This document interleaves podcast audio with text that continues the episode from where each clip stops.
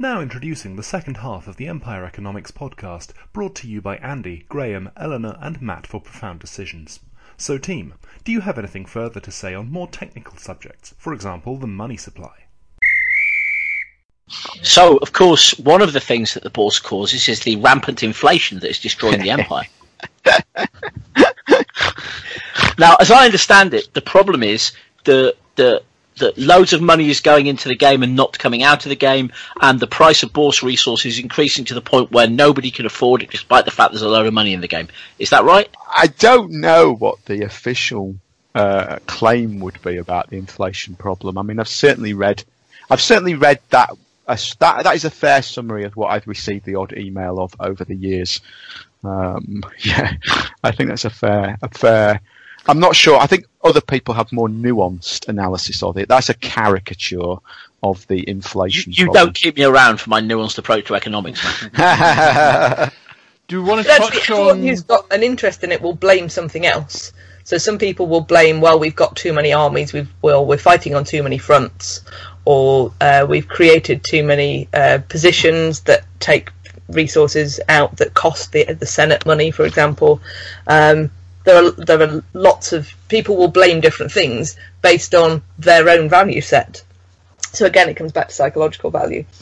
It, it comes back to role playing choices because these things are limited. Because this is an economic world where there is no correct choice. There is only a set of trade offs that you can make that fit with whatever you wanted to achieve. Everybody will have a different solution to the inflation problem. Do you want to talk about inflation, Graeme, or should I just just rant? Um, well, what I was going to say is, do we want to touch on the money sinks? But yeah, you could just rant. Okay, I'll just rant. I mean, first of all, um, there is minimal inflation in the system. That's going to sound crazy to most people who are like, the price of Mithril has gone from one throne away to four thrones away in the space of five years. How can you say there's no inflation in the system? Well, uh, because inflation is the increase in the price of the basket of goods. Look it up. That that is just a mathematical truism. Uh, what we have in empire is what we would cl- economists would classically call a commodity boom or a commodity spike. Uh, the price of a certain uh, highly restricted commodity. Oil is a classic one, but sometimes you see it in gold. Something that you can't easily go, oh, people want more of this. Let's just mine or manufacture some more. Uh, the price of that product, uh, copper recently, steel, goes uh, shoots up in comparison to everything else. So what we saw was a, a massive increase in the price of mithril, weirwood, and white granite, and that is not inflation. It's just literally factually incorrect to call it inflation. That's a commodity spike. Uh, I mean, you could tell that because the price of, uh, of herbs went up a small amount, but not a great deal. The price of mana crystals has gone up quite a lot, but they are also suffering a shortage of mana in some respects. Um, but the price of green iron didn't change massively. Uh, you know, if it's inflation, then the price of everything would be growing up, and that actually isn't what we see. What we see rather is um, a, really, really massive price spike in commodities, in those specific set of commodities, and everything else, moderate increase or, or no increase at all. Um, so um, it's important, and that's important because it's just important to understand the nature of the problem, and it's important to understand uh, why, you know, what and how. Um, inflation is a possibility in the system. There's no doubt at all that, if, that, that if there isn't enough money coming out of the system and there's more money going into the system, then we would ex- which in real world terms is the classic effect you get when a government starts to print money. The government prints money that is like profound. That is like putting more money into the system without there being, and there's only the same number of ways for money to come out of the system. There's only the same number of cash sinks that there used to be. Uh, so when the government prints money, you get inflation, the price of goods goes up. Now, um, modern economies, when they look at sort of recessions, booms, or just, uh, the classic is they have what, what, are called stabilizers, which kick in in recessions. So unemployment benefits are a classic example of a stabilizer. If the economy goes into recession, people go out of work, uh, and instead of having no money, they draw unemployment benefits, and that helps to stabilize the effect of the recession. It prevents a catastrophic loss of purchasing power, which would further increase the, the, the thing. Effectively, from an economics point of view, uh, unemployment benefits stabilize. And we have stabilizers that are built into the empire economy against inflation. Uh, and those stabilizers are what we call overclocking. Uh, herb gardens and mines, you can simply spend more money to get more herbs or get more materials. And if the price rises above a certain point, then it becomes efficient to, uh, and no, there's no role playing decision. It's just a, if if if herbs are, are suddenly incredibly expensive, it's just efficient. It's just a, no-brain decision to spend more money to get more herbs. And what that would do, of course, is it would take more money out of the system and it would put more herbs into the system. So the, the economy built into it has some automatic stabilizers which kick in against inflation. Uh, and that's one of the reasons why we're able to monitor inflation. We can look at how much people are doing that. And one of the reasons why inflation isn't something that we're significantly bothered about. Uh, and why we're also pretty confident that it's, it's not really a, major game factor at the moment. Uh, what is a major game factor is, of course, the commodity boom. Uh, I'm does, if anyone wants to jump in at any point and, and, and stop my endless rant, I was going to say, uh, is it not though? Is it okay? I'm not even uh, I'm not even entirely sure I know what I'm talking about in any way, but that is economics discussions. Um, isn't it a problem though that I, as a as a newish player, have less ability to do things like upgrading my resource than um, uh, now, five years in, than I might have had at the beginning of the game if I joined in five years ago because my resource doesn't produce my business or my farm doesn't produce any more money but the price of, of, of white granite and weirwood has gone up when well first of all let's imagine we do have inflation and the price of herbs and green iron and mana crystal and everything had gone up. In that scenario, you as a business owner or a farm owner would clearly have been um, disadvantaged by the changes in the system. That is categoric. You would have been disadvantaged. Now, the interesting thing is, once that becomes widespread and people go, yeah, yeah, don't take farms, don't take businesses, they're really pony because they give you money and money is simply worth less than everything else.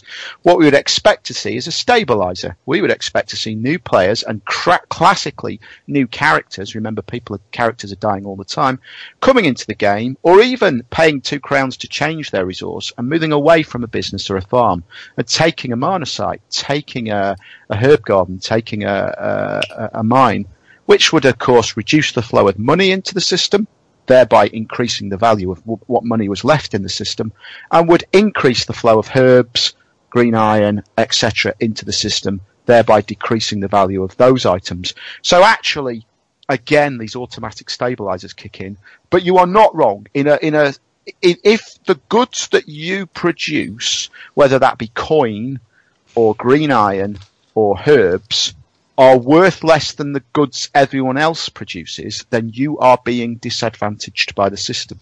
Now, is that fair? Oh, good grief, it's not fair. No one ever said capitalism was fair. I, I've heard many definitions of, a, of the free market, uh, defences of it, but very few of them are predicated on the idea that some people having more than others is fair.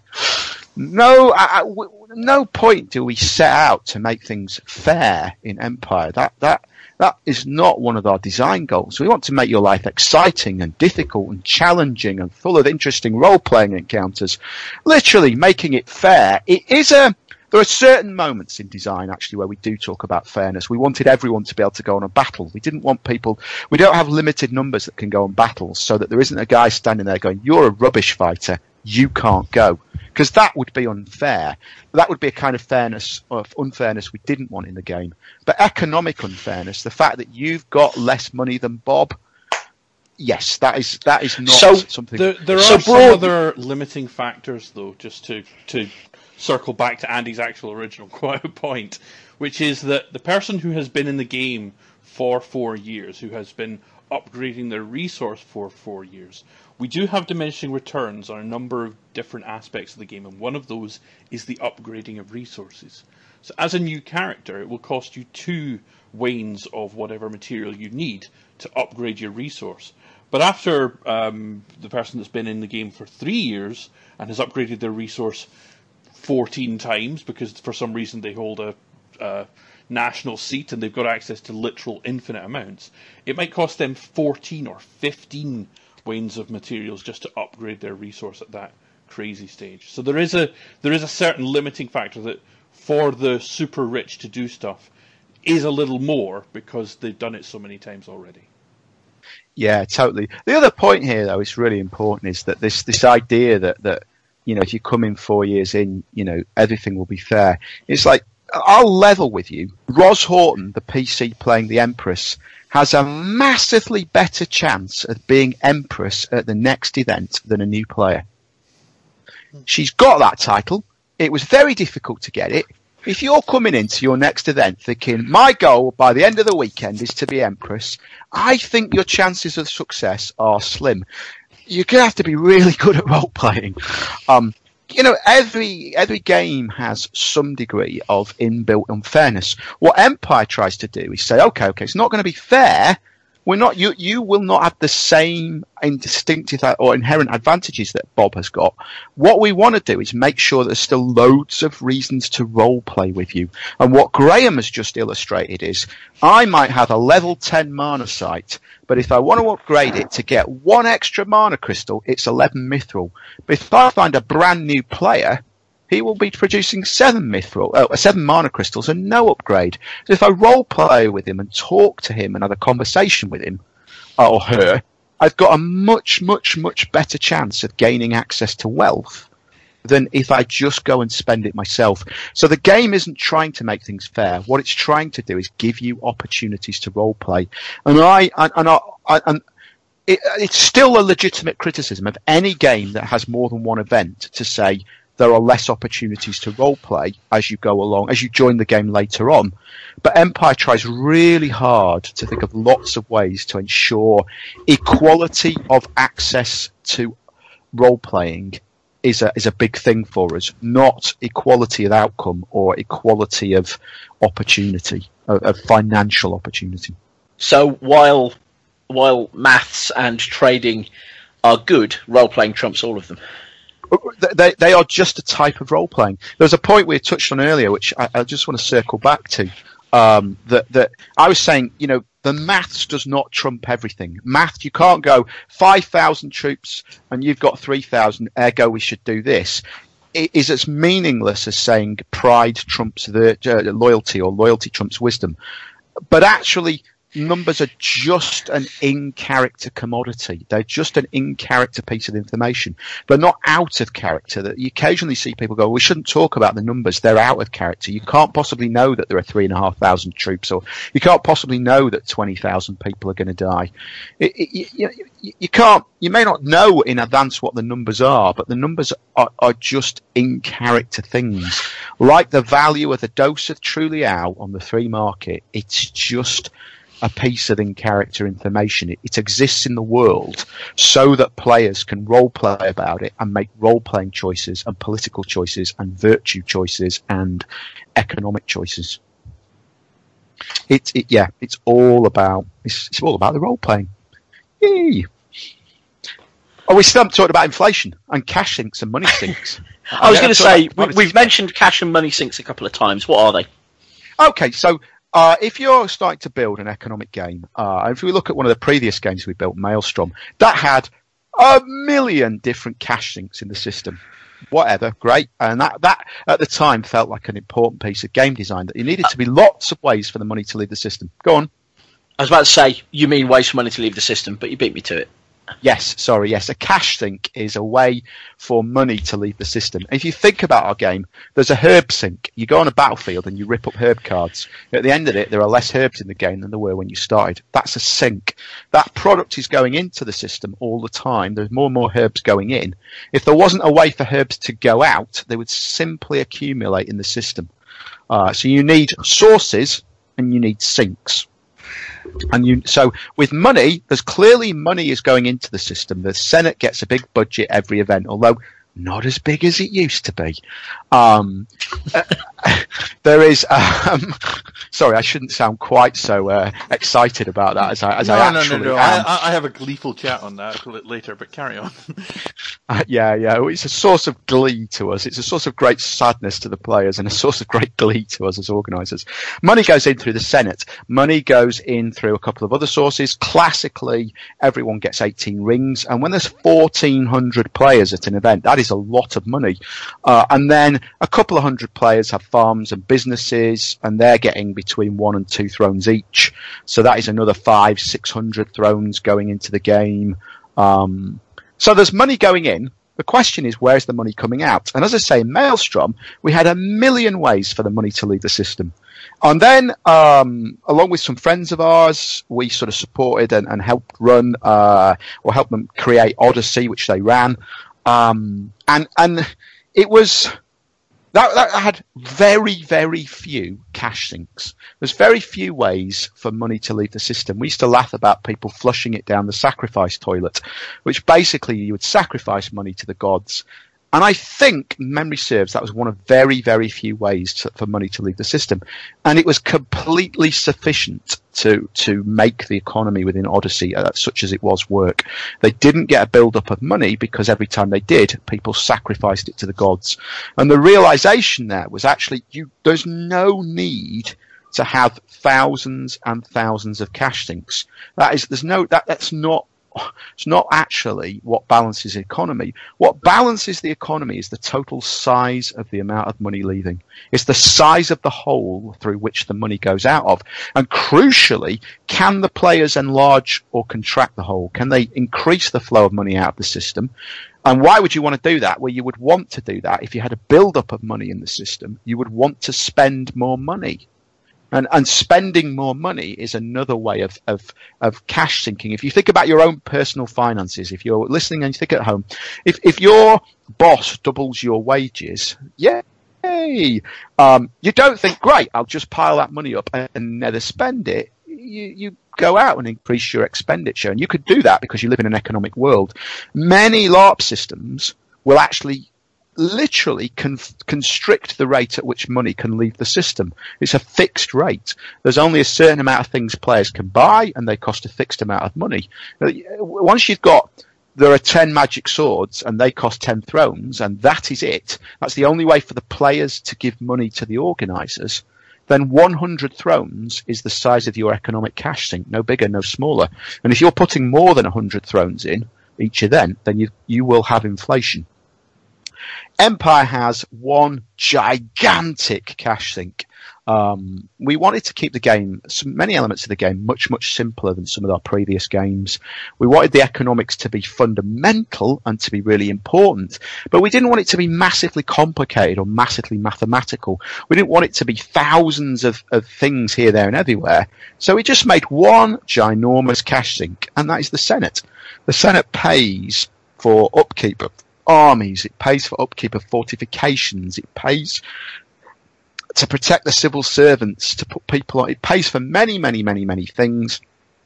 And we take a lot of money out of the game every event through the Senate. And that is ultimately how we balance the cash flow. Now, the thing that's really important is that we don't balance that over a single event. It's balanced over a long arc of years. So we would expect over a long arc of years for money to build up in the system, for you to see a commodity. You might see inflation, you might not see inflation, you might see a commodity spike. And in fact, what we've seen by and large is a commodity spike. We've seen the price of mithril, the price of white granite, the price of weirwood go shooting up. And what we would expect to see in that situation where there's a fantastic amount of money glutting in the system, raising the prices of those goods, is that the Senate would go, that's great. Let's build another five or six armies. They do that. That increases the size of their cash sink by 300 thrones an event. So they, the Senate's got to find another 300 thrones that at the end of the every event, they are handing over to PD and saying, please remove this money from the system. And so they can, that the Senate can literally make that cash sink bigger and bigger and bigger over time. And that's what's happening. So, is it time for me to talk about the actual, the horror, horrifying mechanics of how that happens? Yeah, go for it. Okay, so um, the first thing just to note is to exactly where the Senate's budget for money comes from and what its basic expenditures are. Um, so the Senate balance sheet. Uh, one an interesting point about the balance sheet. The, there's basic information of what the actual bottom line is is available to uh, any senator who wants to ask. Um, it's reasonably available from almost, from any of the civil servants that know about it, which is uh, largely uh, myself, uh, Harry, who plays uh, John of Mead, and uh, Stephen Kirkbride, uh, who plays a I can't remember his character's name. Nicola. Nikolai. Thank Nicola. you. The so that any senator will have access to the bottom line, but only one person in the field actually gets a full talk through and a full rundown of the Senate of the Empire's finances, uh, which is the Master of the Mint. Um, the it, it, there is a seat that is bid on in the um, in the auction, but it's a sort of slightly trimmed down version of the auction. 'cause It's actually only available to a member of the league. Uh, they have full access to the accounts as they are. Now, you might expect the accounts of a country the size of the Empire to be basically considerably larger than the Encyclopedia uh, Britannica, but uh, we've the we talk about the abstraction layer at various points, and so we have a much more trimmed down version of these accounts. So all they see is a bottom line territory by territory of here is what this territory costs to maintain, and here is what this territory brings in in terms of income. And in most territories, a territory brings in more in terms of income than it does in cost to maintain. That tends to flip around, particularly when you're in a territory like um, the Mournwold. The Mournwold costs a lot more to maintain than it does to bring in because it's not bringing in anything because there's very few people there anymore. Um, but there are lots of costs involved. So, so you have those costs broken down territory by territory, and that produces a net income of money that is coming into the Senate of around thirteen hundred thrones, I think it is, uh, off the top of my head. Um, you then have the list of the Senate's other expenditures. Uh, Matt's mentioned armies, you have fortifications, there are colleges that are used to research magic, uh, there is the Guerdon. The Guerdon's a bit of a special one, so we'll come back to it. Um, there's all sorts of things that anything that the Senate uses that has some kind of upkeep cost, or the, the, the Empire uses that has some kind of upkeep cost, comes out of the Senate budget. And for the first few years, um, the Senate was effectively at that point um, was having an income of funds. So they had more money coming in through their taxation through the various territories than they were spending out for in terms of armies. Just to cut in, Graeme, what does that mean in terms of whether or not the game has an effective cash sink? That means the game does not have a cash sink at that time. More money is coming into the game than is leaving the game. And as such, the Senate produces more and more armies.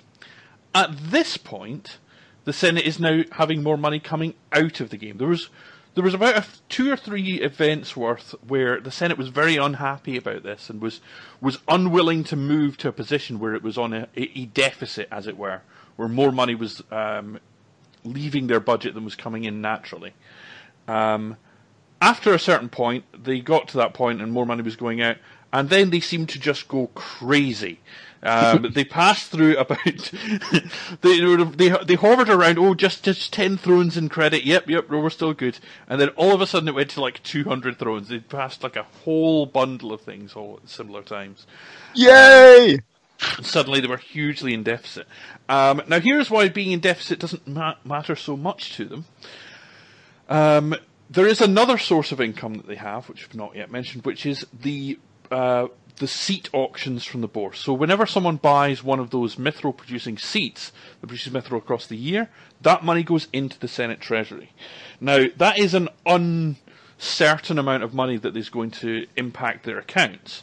So they can't predict. Well, well, to an extent, they can predict. They can sit and look at previous bourse auctions and go, "We think that these Weirwood seats are going to bring us in somewhere in the region of fifteen hundred thrones this season, because we're auctioning four of them, and they go for about three hundred and fifty to four hundred thrones. So, so that'll all go perfectly well.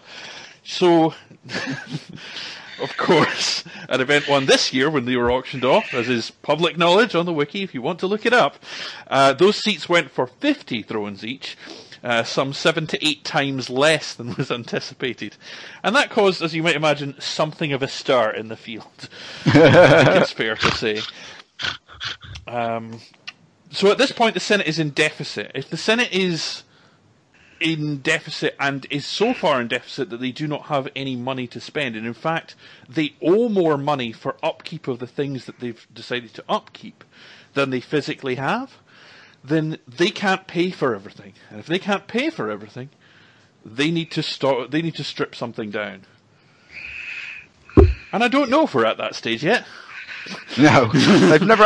I think there's a really. I mean, for those who are not into their economics, there's two really important points here.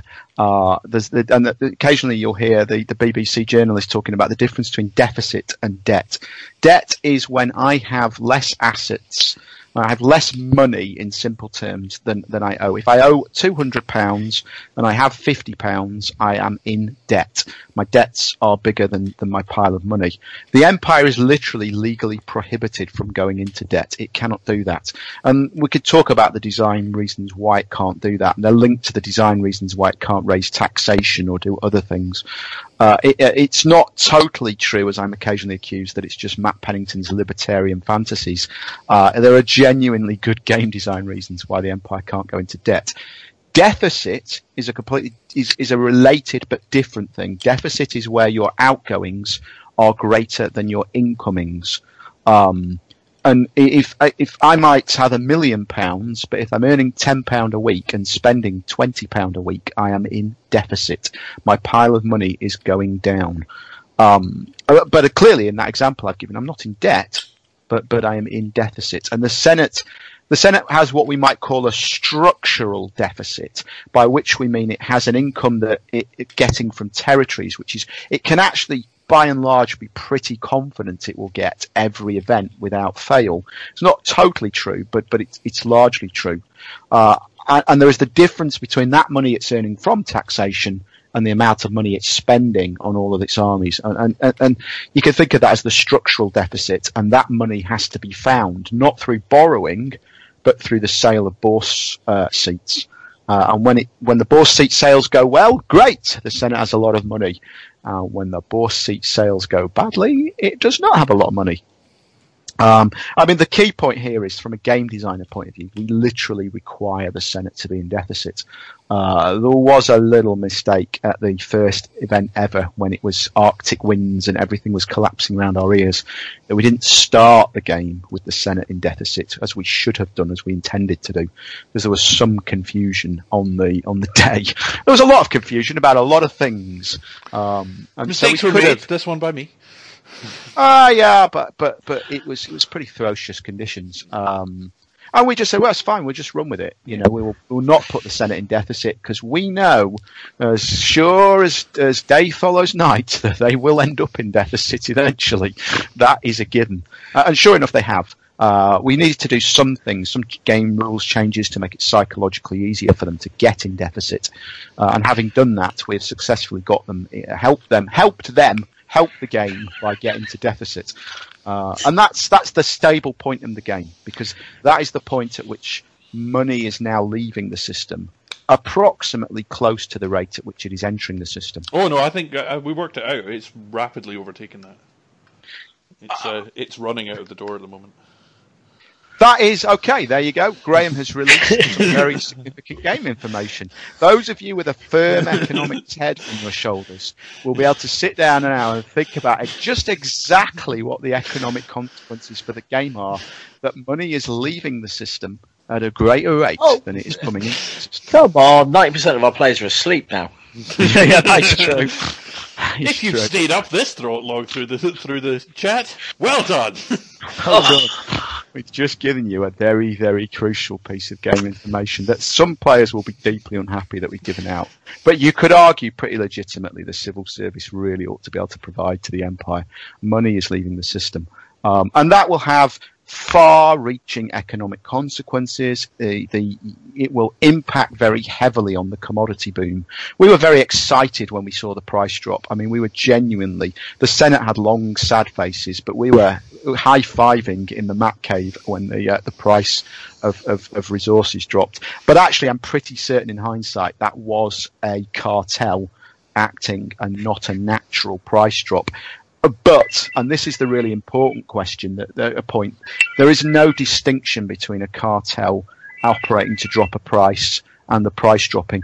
You, I would not expect the cartel to be able to successfully drop the price, uh, crash the price of Mithril, the price at which they bought it from the Senate, if we were not entering a regime where the value of those bourse seats was difficult to quantify, was uncertain. We've gone from a period where everybody knows the prices are just going to go up and up and up forever to a period where people are looking a little nervously at each other and going, hmm, what will happen to the price of Mithril next year? We don't know.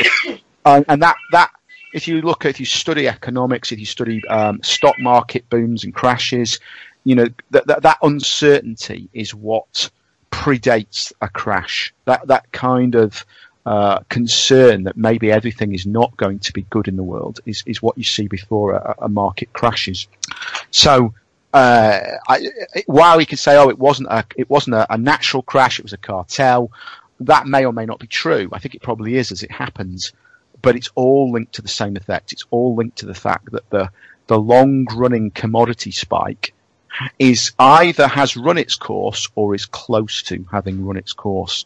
And it and the interesting thing it may or may not crash. I genuinely do not know. I, I, honestly i have no secret game information and anyone who tells you that they know is a liar that tells me whether the market will crash or not crash um, it may simply bottom and stabilize out. It may simply just fall back gently to a level and sit there. Um, and, and, and that may be a thing. Uh, or it may just plummet off a cliff, disastrously bankrupting people, and we may see people throwing themselves out of the uh, the top story of the Anvil Tavern uh, or whatever. um, There's a link um, that goes back the other way between the um, the bourse resource prices and, and the Senate, in that when when they the Senate was feeling relatively rich and was building new things, it was pretty much, pretty much the biggest buyer of uh, those resources. So the same money was going round and round.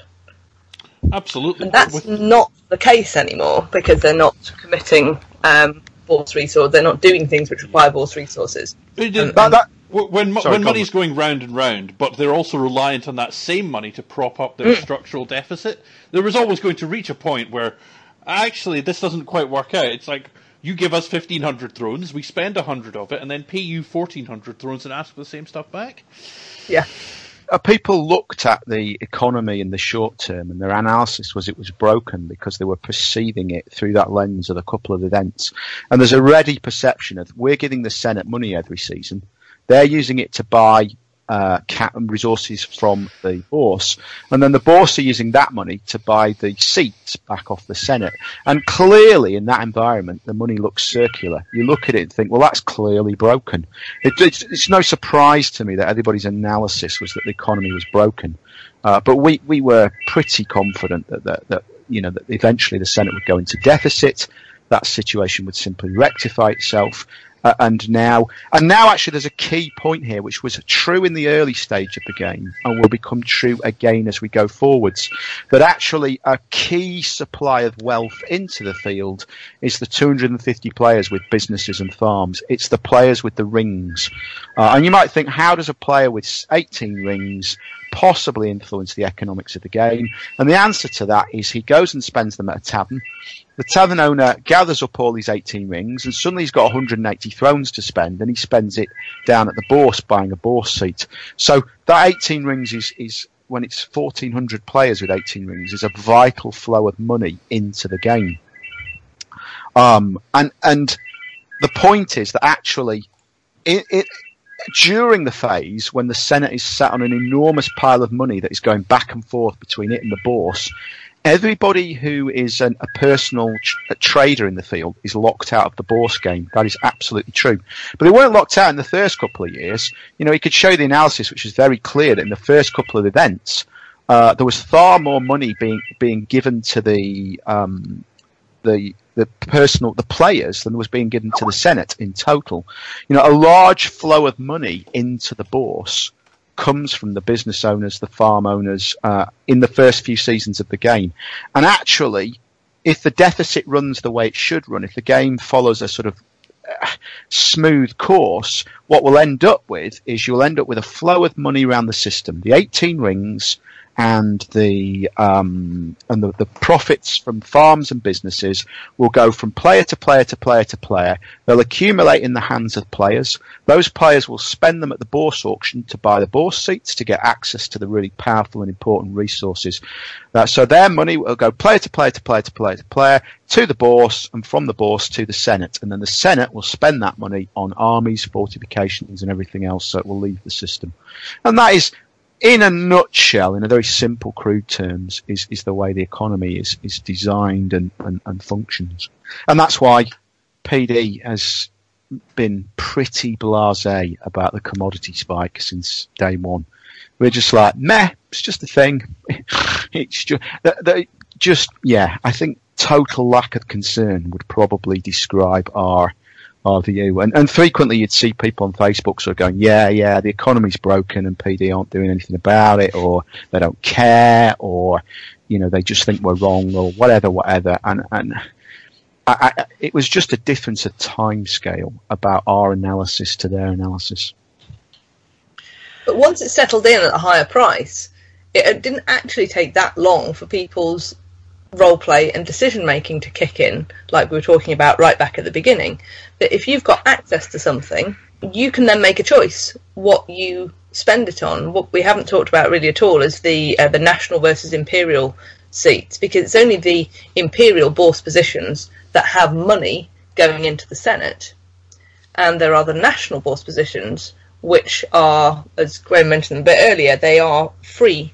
They're free bourse resources. They're elected and that means that it comes down to player choice who they appoint, who they think is going to, is most worthy for whatever reason of having control of that resource.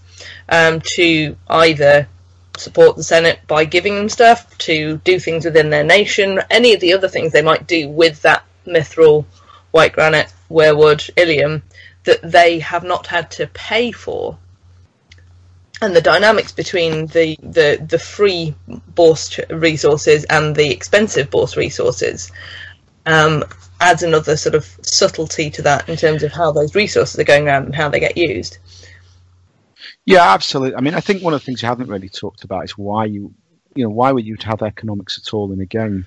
Why? I mean, obviously, I've talked about the high fantasy versus low fantasy, but the essence of Empire is about role playing. It's just about creating reasons to role play with other characters. We're trying to give 1400 people as many reasons as possible to role play with each other. Uh, and some of those reasons will be magical. You will want to find other people who can help you cooperate to perform a powerful magical ritual to do X. And some of those reasons will be virtuous. You will want to convince people that pride is the reason why everybody should be doing this or everybody should join forces to support loyalty or whatever or whatever.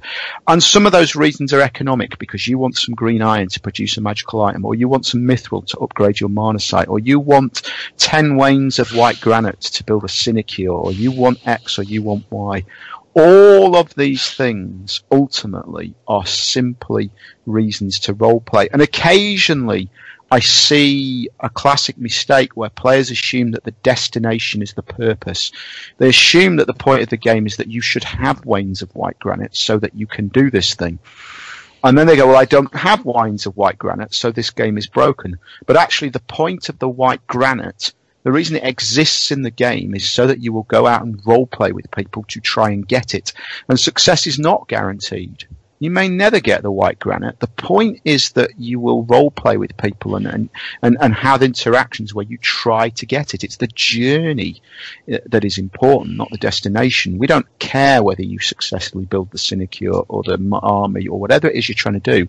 What we care about is that you have to role play with hundreds of other people to try and persuade them to do the thing you want to do. And that persuasion could be virtuous. It could be everybody in our nation needs to support the creation of the new army so that we have this army. It could be, well, it could be just flat economics. I've got 10 crowns. You've got the thing I want. Can I persuade you to swap my 10 crowns for the thing you've got? Um, and so economics is a reason to role play, and it's just another form of that. That kind of personal to personal trading, trading is just it's just another another reason to role play in a field. On on that note, given that this podcast is now longer than many uh, Hollywood blockbusters, um, and we've touched on a lot, but unfortunately, of course, there's still a whole load of other things to talk about. We haven't talked about the misuse of the word need, for example. Um, but I think we should probably call it there, frankly. I think we should. We've said a lot. Uh, um, I'd like to thank. We are, we are at one hour forty-five minutes, uh, just for reference. Ooh, that's a killer. I would to uh, anyone who isn't a massive maths nerd. I would just like to thank Elinor for joining us for the start of the podcast and the end of the podcast. Um, and I'd like to thank Matt and Graeme for giving us a lot of content in the middle of the pon- podcast.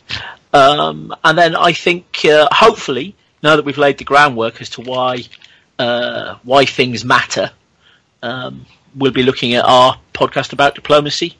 Hopefully nah, I reckon we should do one about abstraction layers next, Ralph. uh, okay, so um, uh, so on that note, I'd like to say thank you to all the accountants who are still listening for listening, um, and uh, and see you at the next Empire event. Yeah, see you soon, everyone.